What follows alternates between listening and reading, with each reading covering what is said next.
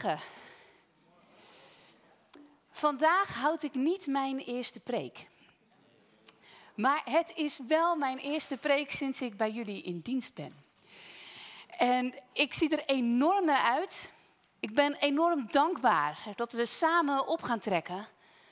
Want ik ben zo vol hoop voor onze gemeente en voor de toekomst van onze gemeente.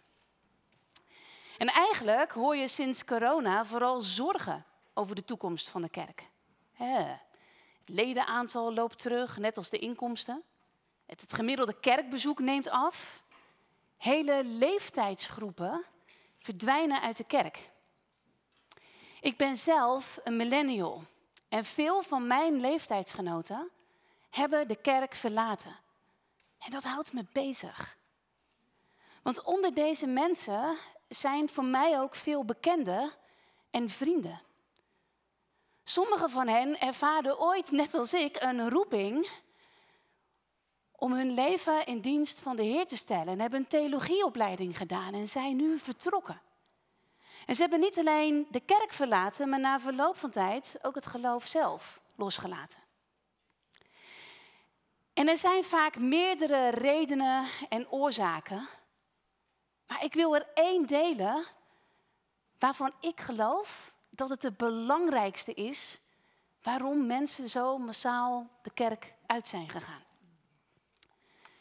Velen van mijn leeftijdsgenoten hebben meegekregen dat het christelijk, christelijk geloof gaat om dingen die we geloven, in plaats van het kennen en volgen van Jezus. Ze hebben zeg maar ja gezegd tegen een cognitief, intellectueel, verstandelijk geloof. En ze denken, nou, zolang ik deze dingen geloof, deze waarheden onderschrijf, dan zit het wel goed. Maar als Jezus mensen uitnodigt om zijn volgeling te worden, dan zegt hij echt nergens, geloof deze dingen over mij. Zelfs niet, geloof in mij, maar volg mij. Leer van mij. Kom bij me en ga met me mee. Wandel met mij als je vriend. En die enkele keer dat Jezus wel zegt, geloof in mij, bijvoorbeeld in Johannes veertien, dan zegt hij er direct achter, werkelijk, ik verzeker jullie, wie op mij vertrouwt, dat is wie in mij gelooft, zal hetzelfde doen als ik. En als we het christelijk geloof reduceren tot een verstandelijk geloof, tot, tot het afvinken van een geloofsbelijdenis, dan kan het theoretisch misschien allemaal wel kloppen, maar dan heb je een geloof zonder kloppend hart. Want geloven gaat niet over begrijpen en verklaren. Geloven gaat over ons in vertrouwen verbinden aan een persoon. Jezus. En het is altijd, altijd gekoppeld aan doen wat Jezus zegt. Doen wat hij deed. En als geloven alleen gaat om een stel overtuigingen waar je verstandelijk mee instemt, dan kun je er echt zeker van zijn. Dat als de wind en de storm komt, als de coronawind ineens alle zondagen wegblaast, het uit elkaar valt en het geen stand houdt. En ik, ik sluit mijn ogen echt niet voor terechte zorgen over de kerk. En ik erken dat het er soms best wel eens beroerd uitziet. Maar weten jullie het nog? Mijn laatste preek hier uit Zacharia negen. Ik kan niet wanhopen, want ik ben Jezus, gevangene van hoop. Wij zijn de mensen van de God die liefde is. En daarom kunnen wij nooit aan hoop ontsnappen. Want Jezus is onze hoop. Hij leeft, hij is Heer. En hij is de leider van de kerk. En wij zijn de kerk van de Nazarener, van Jezus. En daarom ben ik vol hoop. Ik las van de week dat Sjaak van den Berg, de directeur van de I Z B, weer gemeentepredikant wordt. Misschien heb je het ook wel gelezen. En er werd in dat artikel werd een vrouw uit de gemeente geciteerd die tegen hem gezegd had, laten we ervoor zorgen dat we klaarstaan als de kerk weer volstroomt. Wow, het resoneerde in mij en ik dacht, yes, amen, that's the spirit. Ik werd zo geraakt door ontzettend veel negatieve reacties online over hoe naïef die vrouw wel niet is. En dat de kerk aan zich, anno nu, gewoon niet meer relevant is. Lieve mensen, ik, ik, zoals ik al zei, ik ben niet naïef of blind. Geloof me, ik lees echt alle belangrijke onderzoeken en observaties over de kerk die uitkomen. Maar ik weiger in een negatief denken en spreken over de kerk en de toekomst van de kerk mee te gaan. Allereerst omdat ik geloof dat woorden kracht hebben. En dat als wij steeds teleurstellingen en negatieve verwachtingen over de kerk en de toekomst van de kerk uitspreken, we er zelf steeds meer in gaan geloven, we het ook gaan creëren en we het gaan uitstralen. Niet alleen naar buiten, maar ook naar onze kinderen. Maar meer nog dan dat, ik weiger erin mee te gaan omdat ik Jezus gevangene van hoop ben. En omdat ik oprecht hoopvol ben voor de toekomst van de kerk en van onze gemeente. Omdat ik geloof dat Jezus onze hoop is. En omdat ik één ding zeker weet. En dat is dat deze wereld meer dan ooit hoop nodig heeft. Het is omdat ik steeds meer en meer ontdek en leer dat Jezus ons heeft aangesteld om zijn ambassadeurs van hoop te zijn in deze wereld. En daarom gaan we vanmorgen samen naar Jezus kijken. Want Jezus zei, werkelijk, ik verzeker jullie, wie op mij vertrouwt, zal hetzelfde doen als ik. Nou, wat, wat deed Jezus dan? En hoe kunnen wij dan hetzelfde doen? Wat betekent het dan om, om volgeling van Jezus te zijn, een ambassadeur van hoop in ons dagelijks leven? En er zijn twee woorden die de hele preek door terugkomen. Presence, aanwezigheid, er zijn in het moment en missie. Nou, het wordt vanzelf duidelijk. We beginnen vandaag met lezen in Johannes één, vers één tot en met vijf en vers veertien.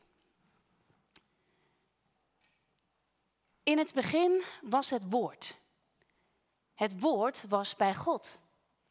En het woord was God. Het was in het begin bij God. Alles is erdoor ontstaan. Zonder het woord is niets ontstaan van wat bestaat. In het woord was leven. En het leven was het licht voor de mensen.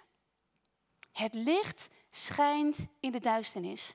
En de duisternis heeft het niet in haar macht gekregen. En vers veertien. Het woord is mens geworden en heeft in ons midden gewoond. Vol van genade en waarheid. En wij hebben zijn grootheid gezien. De grootheid van de enige zoon van de Vader.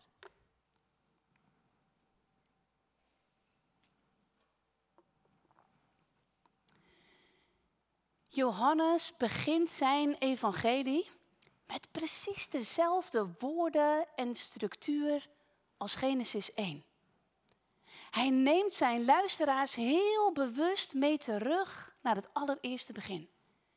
En hij zegt, in het begin was de logos, dat is het Griekse woord voor woord. Maar logos, dat betekent meer dan woord. Het betekent het karakter, de expressie van God die omgezet wordt in een kracht, in een activiteit. En het eerste wat God door en met zijn logos sprak toen hij de wereld zag die woest, dood en vol duisternis was, waren de woorden, er zij licht. En er was licht. Want God is één met zijn logos. Hij spreekt en het is er. Het woord van de Heer is zo intens krachtig. Het verliest nooit aan kracht. Maar het gaat van hem uit en keert nooit tot hem terug, totdat het gedaan heeft waarvoor het gezonden is. En Johannes zegt eigenlijk in Johannes één, toen God naar onze wereld keek, die opnieuw woest, dood en vol duisternis is, deed de schepper God iets ondenkbaars. De logos, het woord van God, wat wij nu kennen als Jezus, dat, dat, wat, dat er al was, voor alles bestond. En waar alles door bestaat, wat de hele schepping in leven en bij elkaar houdt, kwam nu zelf als het licht van de wereld in onze duisternis. De bron van het leven kwam in onze wereld die onder de vloek van de dood leeft. Je zou kunnen zeggen, God sprak Jezus. En de Logos zelf werd mens, vlees en bloed. God zelf werd onderdeel van zijn schepping. En dat zet de toon voor het Johannesevangelie. En deze woorden zijn zo essentieel voor het christelijk geloof. We geloven in de incarnatie, zeggen we dan. En dat wil zeggen dat, dat God zelf een echt mens werd. Niet een half mens, niet een beetje menselijk, maar echt honderd procent helemaal mens. Er bestaat geen ander geloof waar God zelf vrijwillig uit liefde ervoor kiest om zo kwetsbaar te zijn en zo dichtbij te komen. En de woorden in vers veertien, heeft in ons midden gewoond, die gaan dieper dan dat je eigenlijk in onze taal kunt uitdrukken. Uh, Eugène Peterson, die, die vertaalt het wat beter en directer. Hij zegt, het is ongelooflijk, maar God kwam bij ons in de buurt wonen. God wilde zich onder de mensen nestelen. Jezus had een adres.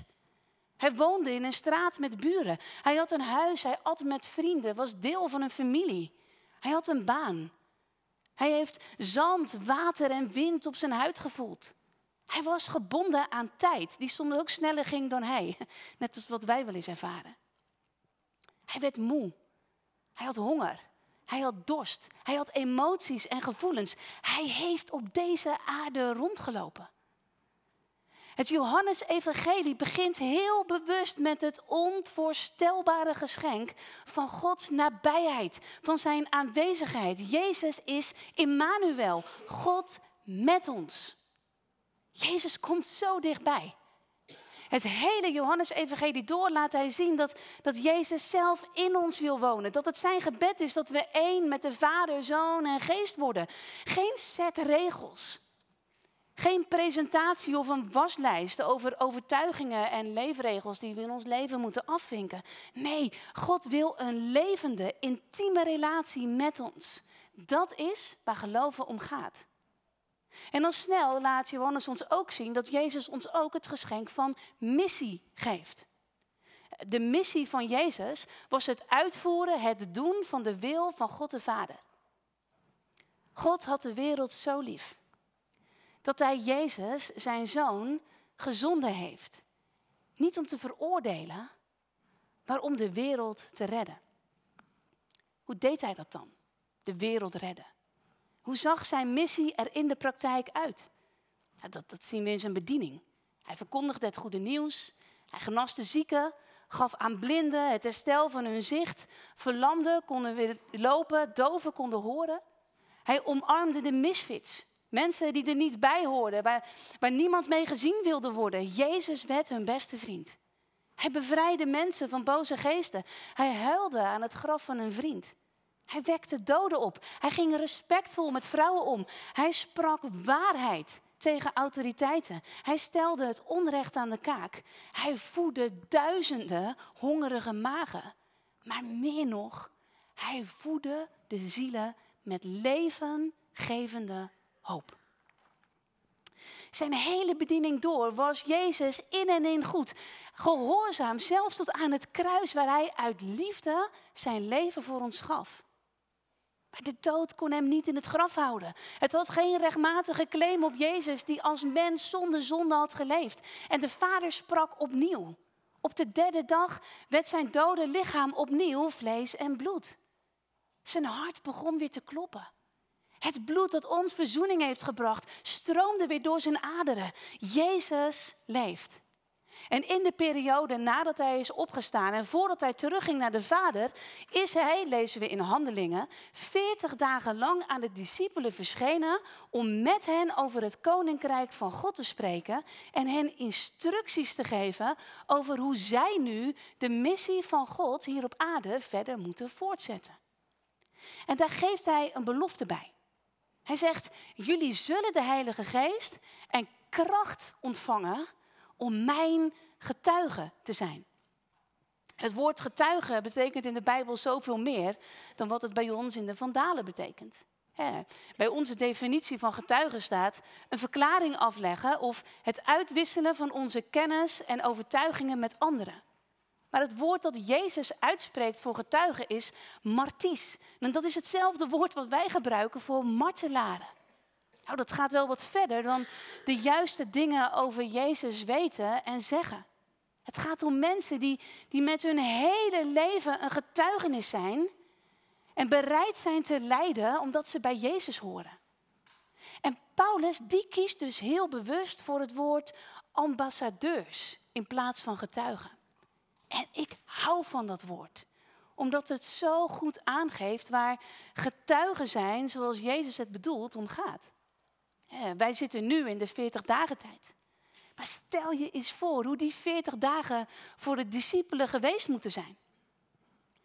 Nu is het aan hen, maar ook aan ons. Vrede zij jullie, zei Jezus. Want zoals de Vader mij heeft gezonden, zo zend ik jullie. Ontvang de Heilige Geest. Veertig dagen lang heeft de opgestane, levende Jezus hen onderwezen, een idee gegeven over hoe zij zijn ambassadeurs op aarde moeten zijn. Hoe zij de missie van Jezus nu moeten voortzetten. En hoewel we niet lijf bij de veertig dagen koninkrijk onderwijs van Jezus zijn geweest, is het een no-brainer hoe dat leven als ambassadeur eruit moet zien. Want we hebben vier evangeliën en alle evangelisten laten ons heel duidelijk zien dat, dat volgeling, ambassadeur van Jezus zijn, gaat om twee dingen. Eén, het grote gebod en twee, de grote opdracht. Ze komen in alle evangelieën voor, soms in wat andere woorden, maar ze staan er overal. En één, het grote gebod is dat we met en in ons hele bestaan God, onze naaste en onszelf liefhebben. En Jezus geeft hier in Johannes heel bewust richting en invulling aan toen hij zei, dit is het nieuwe gebod wat ik aan jullie geef. Zoals ik jullie heb lief gehad, zo moeten jullie elkaar lief hebben. Doe wat ik deed. En Jezus liet ons een liefde zien waar we niet op afstand iemand het beste wensen, maar een liefde van het geschenk van nabijheid, er zijn. Een liefde die dichtbij komt. Een liefde die altijd het welzijn van de ander zoekt. Niet alleen voor mensen die we mogen, maar zelfs voor onze vijanden. Een liefde waarin we onszelf kwetsbaar opstellen. We onszelf geven, in de ander investeren. Met onze tijd en met bewuste aandacht. Jezus was vrijgevig met zijn tijd. Lees de evangelie eens door en je zult zien dat hij zich voortdurend liet onderbreken. En mensen dan zijn volledige aandacht gaf. Hij was vrijgevig met alles wat hij bezat. Hij was meer dan vrijgevig, buitensporig zelfs, in het schenken van genade en vergeving. Doe wat ik deed. En naast het grote gebod geeft Jezus ons heel duidelijk een missie in de grote opdracht. Ik lees hem uit Mattheüs. Mij is gegeven alle macht in hemel en op aarde. Ga dus op weg en maak alle volken tot mijn leerlingen. Leer hen zich te houden aan alles wat ik jullie opgedragen heb. En houd dit voor ogen. Nabijheid, presence. Ik ben met jullie tot aan de voltooiing van de wereld. Lieve mensen, wij hebben een reden om te hopen, want Jezus Christus leeft en hij is met ons. Jezus is Heer, hij maakt vrij, hij regeert, hij geeft leven en hij komt terug. En wij zijn geroepen om dit goede nieuws over Jezus' opstanding te verkondigen. Het grote gebod en de grote opdrachten zijn onlosmakelijk met elkaar verbonden. Jezus hield ze in zijn leven altijd heel dicht bij elkaar. Maar weet je, het, het gekke is dat de kerk vaak tussen deze twee dingen, het grote gebod en de grote opdracht, heen beweegt, alsof je moet kiezen. Ik ken mensen en, en ook bewegingen die enorm de nadruk leggen op evangelisatie, zonder oprecht en onvoorwaardelijk van mensen te houden. Zonder tijd en aandacht in mensen te investeren, zonder echt te luisteren. Zonder gastvrijheid. Zonder liefdevol en respectvol te voorzien in praktische noden en behoeften, ongeacht of mensen wel of niet in het goede nieuws geloven. En eigenlijk vraag je dan aan anderen om volgeling van Jezus te worden, zonder zelf volgeling te zijn. Zonder te doen wat Jezus deed. Wat Hij ons heeft geleerd en opgedragen. Maar ook andersom zijn er bewegingen van mensen die, die heel veel goed doen. Die de ander lief hebben. Die, die allerlei acties organiseren voor mens, dier en planeet. Die opkomen voor kwetsbaren en minderheden. Maar die nooit over Jezus durven te praten. Omdat ze zich schamen voor hun geloof. Of omdat ze bang zijn dat mensen zich eraan storen. Of misschien wel boos worden. Maar we hebben beide nodig. We zijn mensen van het grote gebod en we zijn mensen van de grote opdracht. Ze horen bij elkaar. Wij zijn mensen van het geschenk van presence, van aanwezigheid, van nabijheid in het moment. Die, die Gods liefde en nabijheid vertegenwoordigen onder mensen. En wij zijn mensen met een missie om, om het goede, hoopvolle nieuws dat Jezus Christus leeft. En een persoonlijke relatie met iedereen wil, met anderen te delen. En deze opdracht die, die is niet alleen voor pastors of voor zendelingen, maar voor ons allemaal. Niemand, niemand heeft een opleiding of een diploma nodig om een ambassadeur, een volgeling van Jezus te zijn. En dat zijn we niet alleen als we hier met z'n allen bij elkaar zitten in dit kerkgebouw, maar overal waar we gaan. En als er iets is wat ik het afgelopen jaar heb geleerd, dan is dat het wel.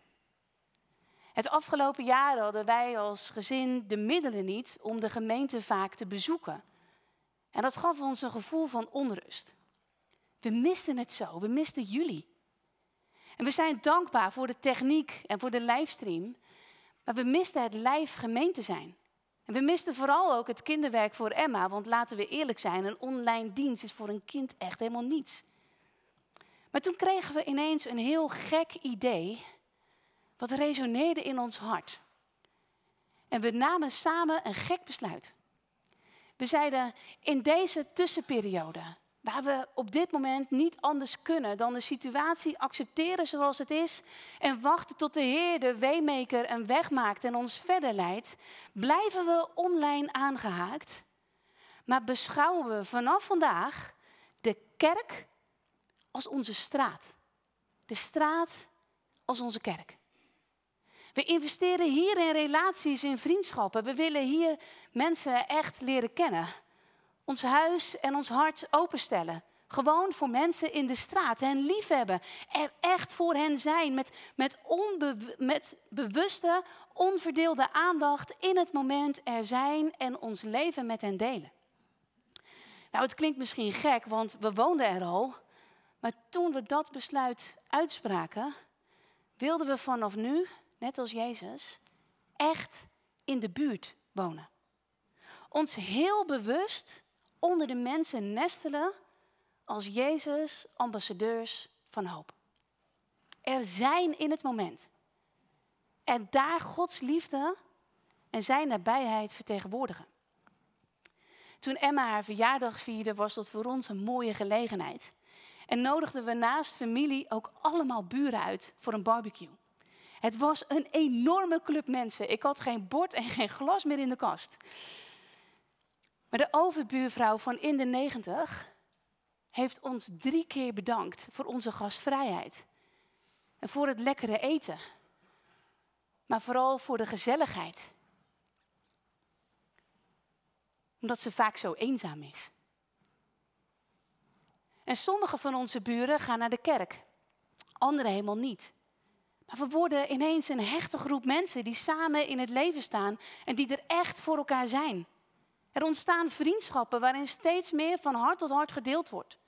En sommigen van hen hebben echt wel veel meegemaakt en zijn beschadigd in hun leven door kerkmensen die hen niet met liefde, maar met veroordeling en afwijzing respectloos hebben behandeld.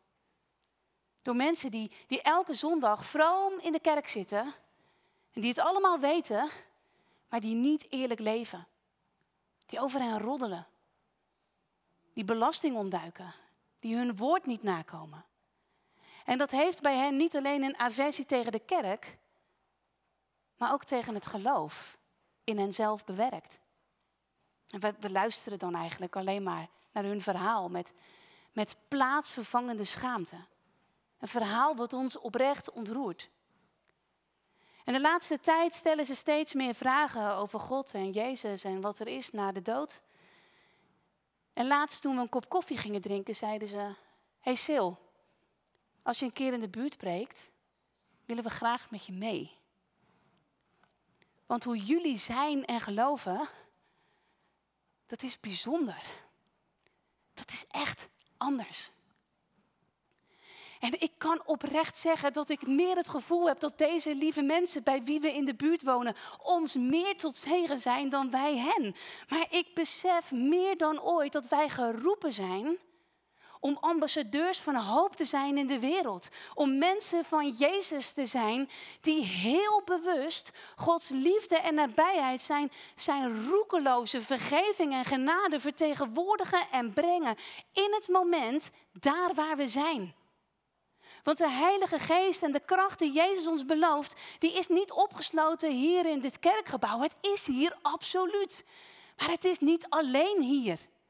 De Heilige Geest van God wordt niet alleen over ons uitgesprenkeld als we hier een geweldige samenkomst houden. Of als, als we een fantastische nauwdienst hebben waar we God aan bidden. Maar de Heilige Geest en de kracht die Jezus ons beloofde, die is juist met ons als wij van hier gaan. Want Jezus heeft dat aan ons gegeven om in de wereld getuigen, ambassadeurs van Hem te zijn. Op ons werk, in onze straat, op onze scholen, in winkels, op de parkeerplaats, in de sportschool, de voetbalvereniging of op wat voor club je dan ook maar zit. Het gaat erom dat we ons hart gericht houden op de belofte die Jezus ons heeft gegeven. Wij hebben van Jezus het geschenk van de Heilige Geest ontvangen. Hij is er. Echt. En hij geeft ons kracht terwijl we gaan en doen wat hij deed. Wat hij zegt. De aanwezigheid van de levende God is in ons, want Jezus leeft in ons. En er zijn zeker mensen met, met een hele specifieke roeping, maar het grote gebod en de grote opdracht geldt echt voor ons allemaal. Niet alleen voor Mieke en David of voor, voor Brenda en André of voor mij als predikant. Wij allemaal zijn geroepen als presence en missie mensen. En als Jezus die, die opdracht geeft hè, in die veertig dagen, dan, dan, dan zegt hij: begin in Jeruzalem. En dat is de plek waar zij op dat moment zijn. Wat is jouw plek? Waar heeft de Heer in jouw leven jou geleid? Want jij bent daar door Jezus als Jezus gezonden. Sta je voor de klas? Ben je arts, accountant, ambtenaar, verpleegkundige, jeugdwerker, bakker, wat dan ook. Vul je eigen beroep in. Maar waar het ook is, neem daar je intrek. Nestel je daar bewust als, als ambassadeur van Gods liefde onder de mensen. Als een vertegenwoordiger van zijn koninkrijk van hoop, van nieuwe toekomst, van leven. Want waar jij een arm om iemand heen slaat, slaat Jezus in jou een arm om iemand heen. En waar jij met onverdeelde aandacht bewust naar iemands verhaal luistert, luistert Jezus in jou naar iemands verhaal. En waar jij met iemand mee viert en lacht, viert en lacht Jezus met ons mee. En hoe jij weigert te oordelen. En het gemak waarmee je vergeeft. En hoe je de ander steeds weer nieuwe kansen geeft, heeft zo onbeschrijfelijk veel impact. waar jij trouw laat zien aan iemand die, die misschien wel door zoveel mensen in de steek is gelaten, hield de Heilige Geest diepe wonden dwars door jou heen. Als wij gaan bewegen vanuit een levend geloof, als ambassadeurs van Jezus op aarde, dan zal de wereld ervaren dat wij hen net als God liefhebben en dat we voor hen zijn. Dat de kerk nooit een beweging kan zijn die overal tegen is, maar dat we net als God voor hen zijn, dat we hen liefhebben. Ik wil jullie een, een, een waargebeurd verhaal vertellen, wat ik al zelf in meerdere preken heb gehoord en wat me altijd tot op mijn ziel raakt. Het is een verhaal over Tony Campolo, een bekende schrijver en predikant. Hij was spreker op een conferentie in Hawaii. En hij checkte in bij zijn hotel, maar door een jetlag wordt hij om drie uur 's nachts wakker en hij kan met geen mogelijkheid meer in slaap vallen, want hij heeft ontzettend veel honger. En hij besluit, ik ga er maar uit en ik ga rondwandelen en ik ga op zoek naar een plek waar ik iets van een ontbijtje kan scoren. Maar ja, alles is natuurlijk gesloten. Behalve een smoezelige bar in een afgelegen steegje. En hij gaat naar binnen en hij bestelt daar koffie en wat donuts. En dan rond een uur of half vier loopt een groep luidruchtige prostituees de bar binnen. Ze zijn net klaar na een nacht werken. En Tony die, die wil eigenlijk snel weggaan. Maar dan hoort hij een vrouw die Agnes heet tegen haar vriendin zeggen: hey, morgen ben ik jarig. Ik word negenendertig. En haar vriendin zegt: ja, nou en? Dus? Wat wil je dat ik doe? Een taart voor je bakken en een liedje voor je zingen? En Agnes zegt: nou, je hoeft niet zo gemeen te zijn. Ik verwacht niets van jou. Ik wilde gewoon alleen maar even zeggen dat het morgen mijn verjaardag is. Ik heb in mijn hele leven nog nooit een verjaardagsfeestje gehad, dus waarom zou dat nu anders zijn? Chill, relax. En Tony die, die zit daar. En hij wordt diep geraakt. En hij blijft zitten. En die dames vertrekken en, en Tony die, die vraagt aan de barman: hey, zijn deze vrouwen hier elke nacht? Yep. Je kunt de klok erop gelijk zetten. Elke nacht om half vier komen ze hier met z'n allen binnen en drinken ze een kop koffie. En Tony zegt: weet je wat? Agnes is morgen jarig. Zullen we als verrassing een klein verjaardagsfeestje voor haar organiseren? Ik betaal alles. En de barman, Harry, die, die wordt enthousiast en hij roept zijn vrouw: hey schat, kom eens hier. Deze man heeft een goed idee. Hij wil een verjaardagsfeestje voor Agnes organiseren. Oh, geweldig, zegt ze. Agnes is zo'n lieverd. Ze vraagt altijd aan me hoe het met me gaat. Ze wil er altijd voor anderen zijn. Dit gaan we doen. En ze verdelen de taken. De barman bakt een taart en Tony zorgt voor slingers en kaasjes. En de volgende ochtend om half drie is Tony weer in die smoezelige bar in een vaag afgelegen steegje. En ze hangen de slingers op en, en Tony heeft een groot bord gemaakt met Happy Birthday Agnes. En Harry die heeft het nieuws over deze surprise party door, door de hele stad verspreid. Want om kwart over drie zit die bar stampvol met prostituees. En om half vier komt Agnes niets vermoedend de bar inlopen. En iedereen gaat staan en roept: Happy Birthday Agnes! En iedereen begint te zingen. En, en Tony en Harry komen met een enorme taart met negenendertig kaasjes binnen en zetten die neer. En Agnes staat daar en ze kijkt naar die taart en de tranen lopen over haar wangen. Iedereen wordt stil.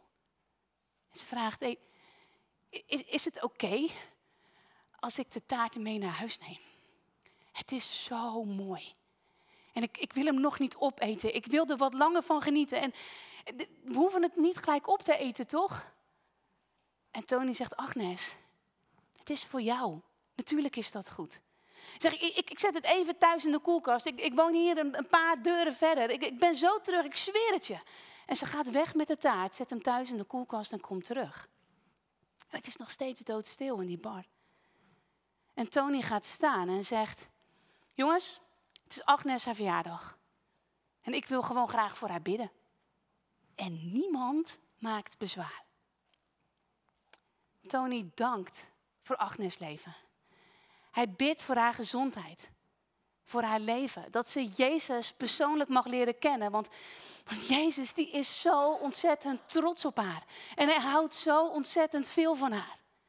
En hij bidt dat, dat God haar leven ten goede zal veranderen. En dat hij in alles altijd goed voor haar zal zijn. En nadat hij amen heeft gezegd, komt Harry de barman naar hem toe.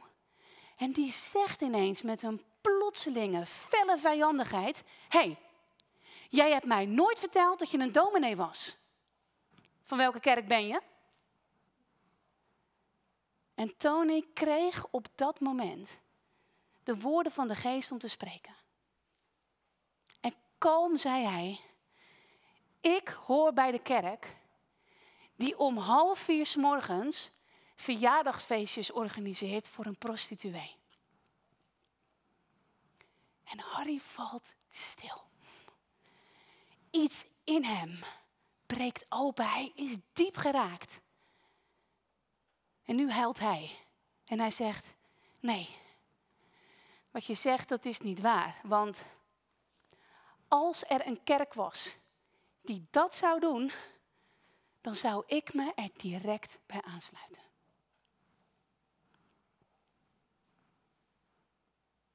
Wie niet? Lieve mensen in Zaanstad, ik ben ervan overtuigd dat onze kerk volstroomt als wij hier Jezus ambassadeurs van hoop zijn.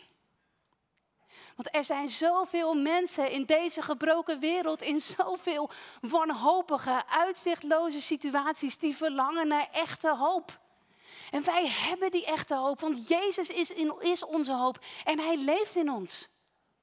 Lieve mensen, er zijn zoveel kansen om met de Heilige Geest samen te werken in de buurt, daar waar je bent, als een ambassadeur van hoop.